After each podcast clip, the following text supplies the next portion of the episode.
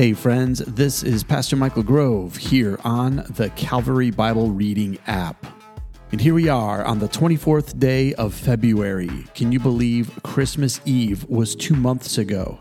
And we are here right now reading through the Bible together. And today, we get to read through Jesus' crucifixion. This is such a pivotal piece of our faith for those of us that call ourselves Christians. We know and understand that Jesus did this for us because he wanted to show God's love for us. So we're going to read this and enjoy it together and remember just what an awesome God we really have that loves us enough to pay the price for our sins.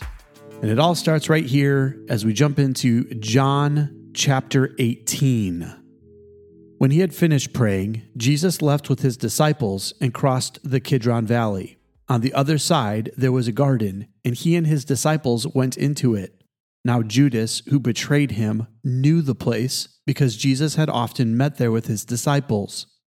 So Judas came to the garden, guiding a detachment of soldiers and some officials from the chief priests and the Pharisees. They were carrying torches, lanterns, and weapons. Jesus, knowing all that was going to happen to him, went out and asked them, Who is it you want? Jesus of Nazareth, they replied. I am he, Jesus said. And Judas the traitor was standing there with them. When Jesus said, I am he, they drew back and fell to the ground. After he asked them, Who is it you want? Jesus of Nazareth, they said. Jesus answered, I told you that I am he. If you are looking for me, then let these men go. This happened so that the words he had spoken would be fulfilled. I have not lost one of those you gave me. Then Simon Peter, who had a sword, drew it and struck the high priest's servant, cutting off his right ear. The servant's name was Malchus. Jesus commanded Peter, Put your sword away. Shall I not drink the cup the Father has given me? Then the detachment of soldiers with its commander and the Jewish officials arrested Jesus. They bound him and brought him first to Annas, who was the father in law of Caiaphas, the high priest that year. Caiaphas was the one who had advised the Jewish leaders that it would be good if one man died for the people. Simon Peter and another disciple were following Jesus. Because this disciple was known to the high priest, he went with Jesus into the high priest's courtyard, but Peter had to wait outside at the door. The other disciple, who was known to the high priest, came back, spoke to the servant girl on duty there, and brought Peter in. You aren't one of this man's disciples, too, are you? she asked Peter. He replied, I am not. It was cold, and the servants and officials stood around a fire they had made to keep warm. Peter also was standing with them, warming himself. Meanwhile, the high priest questioned Jesus about his disciples and his teaching. I have spoken openly to the world, Jesus replied. I always taught in synagogues or at the temple, where all the Jews come together. I said nothing in secret. Why question me? Ask those who heard me. Surely they know what I said. When Jesus said this, one of the officials nearby slapped him in the face. Is this the way you answer the high priest? he demanded. If I said something wrong, Jesus replied, testify as to what is wrong. But if I spoke the truth, why did you strike me? Then Annas sent him bound to Caiaphas the high priest. Meanwhile, Simon Peter was standing there warming himself. So they asked him, You aren't one of the disciples too, are you? He denied it, saying, I am not. One of the high priest's servants, a relative of the man whose ear Peter had cut off, challenged him. Didn't I see you with him in the garden? Again, Peter denied it, and at that moment, a rooster crowed. Then the Jewish leaders took Jesus from Caiaphas to the palace of the Roman governor. By now it was early morning, and to avoid ceremonial uncleanness, they did not enter the palace because they wanted to be able to eat the Passover. So Pilate came out to them and asked, What charges are you bringing against this man? If he were not a criminal, they replied, we would not have handed him over to you. Pilate said, Take him yourself and judge him by your own law. But we have no right to execute anyone, they objected. This took place to fulfill what Jesus had said about the kind of death he was going to die. Pilate then went back inside the palace, summoned Jesus, and asked, Are you the king of the Jews? Is that your own idea? Jesus asked. Or did others talk to you about me? Am I a Jew? Pilate replied. Your own people and chief priests handed you over to me. What is it you have done? Jesus said, My kingdom is not of this world. If it were, my servants would fight to prevent my arrest by the Jewish leaders. But now my kingdom is from another place. You are a king, then, said Pilate. Jesus answered, You say that I am a king. In fact, the reason I was born and came into the world is to testify to the truth. Everyone on the side of truth listens to me. What is truth? retorted Pilate.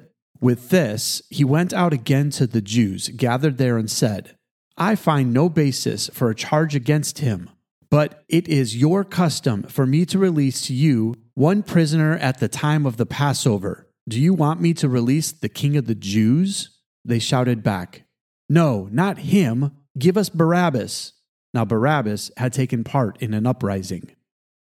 John chapter 19.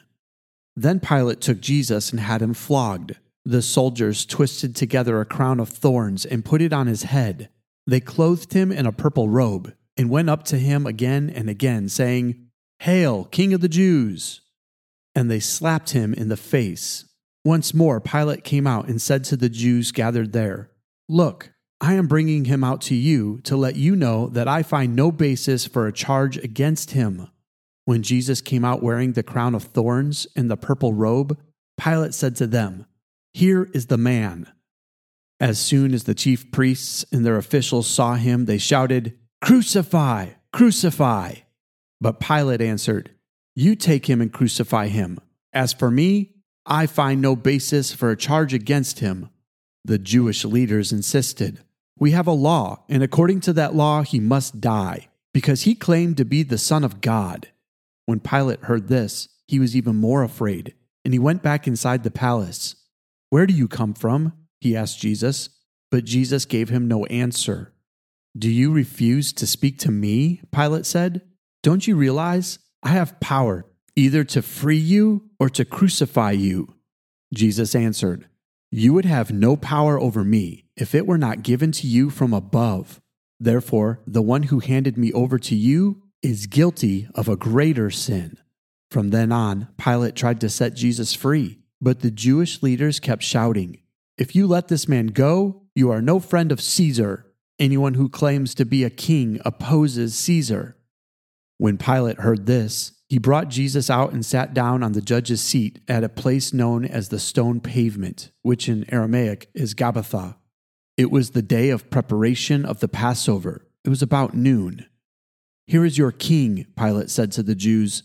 But they shouted, Take him away! Take him away, crucify him. Shall I crucify your king? Pilate asked. We have no king but Caesar, the chief priests answered. Finally, Pilate handed him over to them to be crucified. So the soldiers took charge of Jesus. Carrying his own cross, he went out to the place of the skull, which in Aramaic is called Golgotha. There they crucified him, and with him two others, one on each side and Jesus in the middle. Pilate had a notice prepared and fastened to the cross. It read, Jesus of Nazareth, the King of the Jews. Many of the Jews read this sign, for the place where Jesus was crucified was near the city, and the sign was written in Aramaic, Latin, and Greek. The chief priests of the Jews protested to Pilate, Do not write, the King of the Jews, but that this man claimed to be the King of the Jews. Pilate answered, What I have written, I have written. When the soldiers crucified Jesus, they took his clothes, dividing them into four shares, one for each of them, with the undergarment remaining. This garment was seamless, woven in one piece from top to bottom. Let's not tear it, they said to one another. Let's decide by lot who will get it. This happened that the scripture might be fulfilled that said, They divided my clothes among them and cast lots for my garment. So this is what the soldiers did. Near the cross of Jesus stood his mother, his mother's sister, Mary, the wife of Clopas, and Mary Magdalene. When Jesus saw his mother there and the disciple whom he loved standing nearby, he said to her, Woman, here is your son. And to the disciple, Here is your mother. From that time on, the disciple took her into his home. Later, knowing that everything had now been finished, and so that scripture would be fulfilled, Jesus said, I am thirsty. A jar of wine vinegar was there, so they soaked a sponge in it, put the sponge on a stalk of the hyssop plant, and lifted it to Jesus' lips. When he had received the drink, Jesus said, It is finished.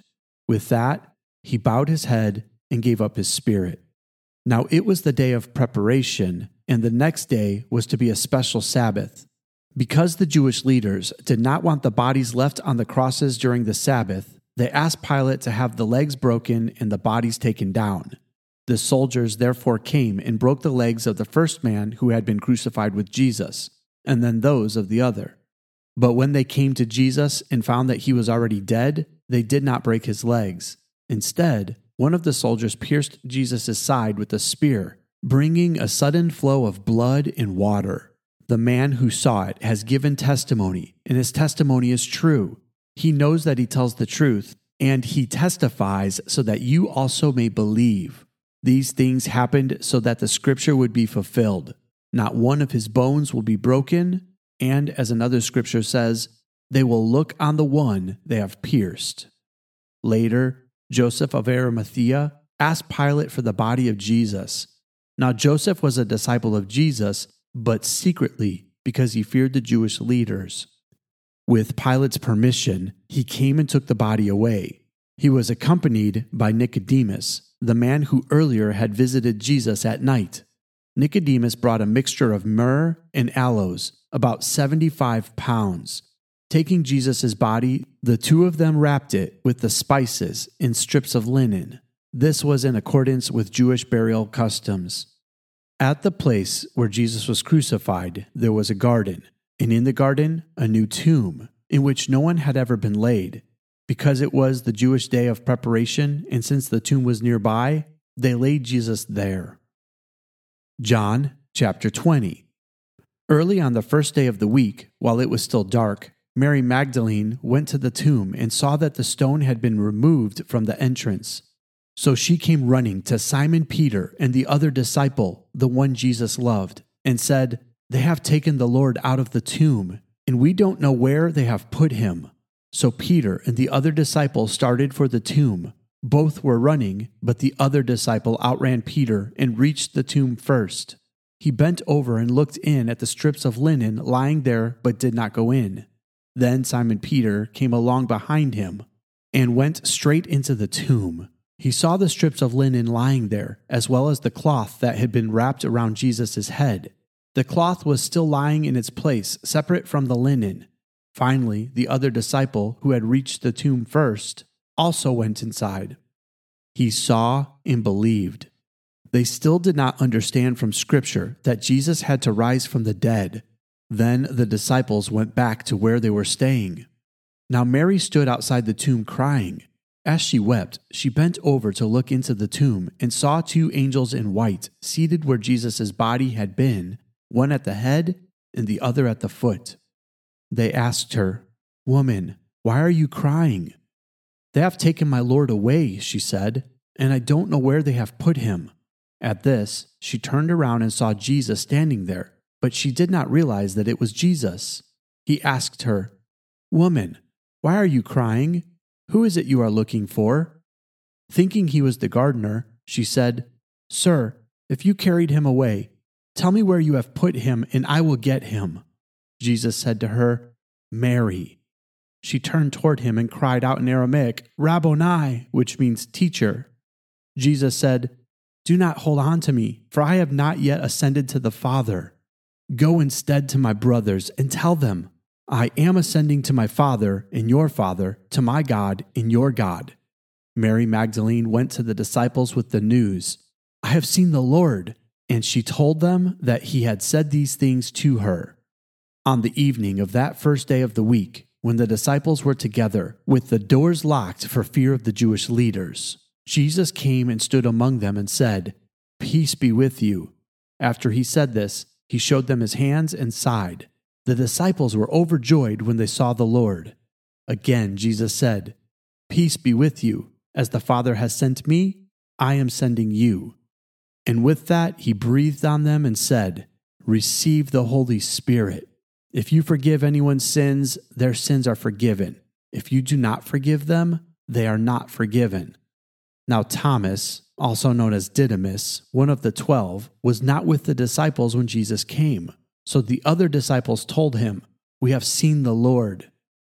But he said to them, Unless I see the nail marks in his hands, and put my fingers where the nails were, and put my hands into his side, I will not believe. A week later, his disciples were in the house again, and Thomas was with them. Though the doors were locked, Jesus came and stood among them and said, Peace be with you. Then he said to Thomas, Put your finger here, see my hands. Reach out your hand and put it into my side. Stop doubting and believe. Thomas said to him, My Lord and my God. Then Jesus told him, Because you have seen me, you have believed. Blessed are those who have not seen and yet believe. Jesus performed many other signs in the presence of his disciples, which are not recorded in this book, but these are written that you may believe that Jesus is the Messiah, the Son of God, and that by believing you may have life in his name. John chapter 21. After Jesus had appeared again to his disciples by the Sea of Galilee, it happened this way Simon Peter, Thomas, also known as Didymus, Nathanael from Cana in Galilee, the sons of Zebedee, and two other disciples were together. I'm going out to fish, Simon Peter told them, and they said, We'll go with you. So they went out and got into the boat, but that night they caught nothing. Early in the morning, Jesus stood on the shore, but the disciples did not realize that it was Jesus. He called out to them, Friends, haven't you any fish? No, they answered. He said, Throw your net on the right side of the boat, and you will find some. When they did, they were unable to haul the net in because of the large number of fish. Then the disciple, whom Jesus loved, said to Peter, It is the Lord. As soon as Simon Peter heard him say, it is the Lord, he wrapped his outer garment around him, for he had taken it off, and jumped into the water. The other disciples followed in the boat, towing the net full of fish, for they were not far from shore, about a hundred yards. When they landed, they saw a fire of burning coals there with fish on it and some bread. Jesus said to them, Bring some of the fish you have just caught. So Simon Peter climbed back into the boat and dragged the net ashore it was full of large fish, 153, but even with so many, the net was not torn. Jesus said to them, Come and have breakfast. None of the disciples dared ask him, Who are you? They knew it was the Lord. Jesus came, took the bread, and gave it to them, and did the same with the fish. This was now the third time Jesus appeared to his disciples after he was raised from the dead. When they had finished eating, Jesus said to Simon Peter, Simon, son of John, do you love me more than these? Yes, Lord, he said. You know that I love you. Jesus said, Feed my lambs. Again, Jesus said, Simon, son of John, do you love me? He answered, Yes, Lord, you know that I love you. Jesus said, Take care of my sheep. The third time he said to him, Simon, son of John, do you love me? Peter was hurt because Jesus asked him the third time, Do you love me? He said, Lord, you know all things. You know that I love you. Jesus said, Feed my sheep. Very truly I tell you, when you were younger, you dressed yourself and went where you wanted. But when you are old, you will stretch out your hands, and someone else will dress you and lead you where you do not want to go. Jesus said this to indicate the kind of death by which Peter would glorify God. Then he said to him, Follow me. Peter turned and saw that the disciple whom Jesus loved was following them. This was the one who had leaned back against Jesus at the supper and had said, Lord, who is going to betray you? When Peter saw him, he asked, Lord, what about him? Jesus answered, If I want him to remain alive until I return, what is that to you? You must follow me. Because of this, the rumor spread among the believers that the disciple would not die. But Jesus did not say that he would not die. He only said, If I want him to remain alive until I return, what is that to you? This is the disciple who testifies to these things and who wrote them down. We know that his testimony is true. Jesus did many other things as well. If every one of them were written down, I suppose that even the whole world would not have room for the books that would be written. This concludes the book of John, and this concludes our reading for today. Let me give you a few thoughts before we end our time together. Have you ever heard the term scapegoat before? Did you know it's as old as the Bible? There was a custom with the Jews during Yom Kippur, also known as the Day of Atonement. This was the day when the high priest offered a sacrifice for the sins Israel had committed for the year. During this ceremony, we first hear about the scapegoat. For that, let's go back to Leviticus chapter 16, verses 6 through 10. This is what it says This is the instruction God gave Moses on how to handle this day. Aaron is to offer the bull for his own sin, offering to make atonement for himself and his household. Then he is to take the two goats and present them before the Lord at the entrance of the tent of meeting. He is to cast lots for the two goats, one lot for the Lord and the other for the scapegoat. Aaron shall bring the goat whose lot falls to the Lord and sacrifice it for a sin offering. But the goat chosen by Lot as the scapegoat shall be presented alive before the Lord, to be used for making atonement by sending it into the wilderness as a scapegoat. So every year on the Day of Atonement, the Israelites participated in this practice. Two goats were presented, lots were drawn, and the one that received the lot for the Lord would be sacrificed. However, the other one was taken by the priest, and then the priest would lay his hands on its head and confess all the sins of Israel. And after that, the priest would take him out into the wilderness and release him. This was a symbolic representation of God's grace to forego punishment for the sins of the people. A sacrifice that should have been made was set free, and the sin was placed onto another sacrificial lamb. Now you know where those two terms come from.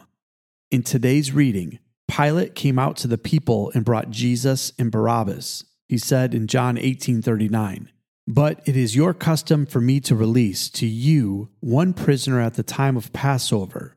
Now we learn from Matthew that this was actually a tradition that was set up by the Roman government.